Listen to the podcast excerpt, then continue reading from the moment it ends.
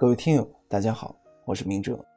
想要获取每日热点文字版和更多备考内容，请关注微信公众号“金牌公考”。今天的热点来自澎湃新闻李勤瑜的文章：“左右脑测试实为窃取信息，授权背后还有多少猫腻？”最近，一款测试左右脑的程序刷爆了大家的朋友圈。网友们通过授权登录进入程序后做选择题，最终得出测试结果。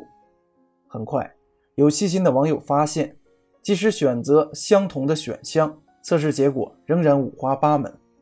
然而，事实还并非如此简单。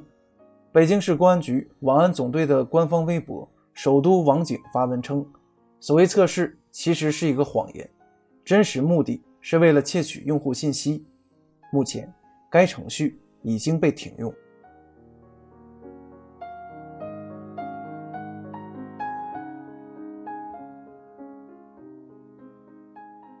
类似测试左右脑程序，在各种网络社交工具上并不罕见。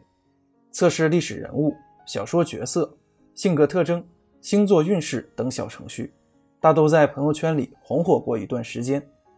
细细回想一番，我本人也出于好奇心理。参与过不少测试，不知已经有多少个人信息被泄露。授权正是这些程序获取个人信息的手段。在进入程序前，用户往往能看到一张布满字符的列表，表明将会被授权的选项。可是，大多数用户并无意识或来不及读完所有文字，更谈不上追究其中可能产生的问题。而且，授权本身。亦有霸王条款之嫌，对于用户而言，要么被迫默认其中全部条款，要么就失去进入程序的资格。至于程序可以获得哪些公开信息，规避哪些个人隐私，选择权完全不在用户手中。授权背后的黑暗面与利益脱不开关系。互联网企业通过应用营销变现，就要收集大量用户信息。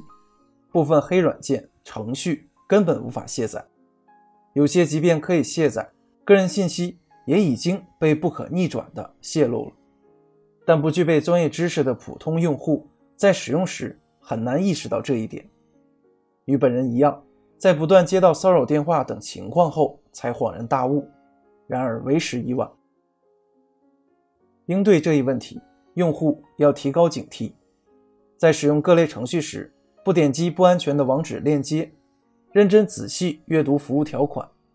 另一方面，用户也应当增强维权意识，遇到部分程序恶意收集信息、恶意扣款等违法行为时，及时投诉进行维权。监管部门同样可以发挥积极作用，在相关法律条款的指导下，明确软件提供方、应用商店和用户等法律主体的责任。细化违反规定的具体惩罚办法，工信、网信部门、行业协会也可与消费者协会加强合作，扩宽用户维权渠道。例如，在朋友圈中设置举报，可随时由用户提供可疑程序的名称和信息，供监管部门参考。朋友圈等社交网络应是用户放松身心、愉快交流之所。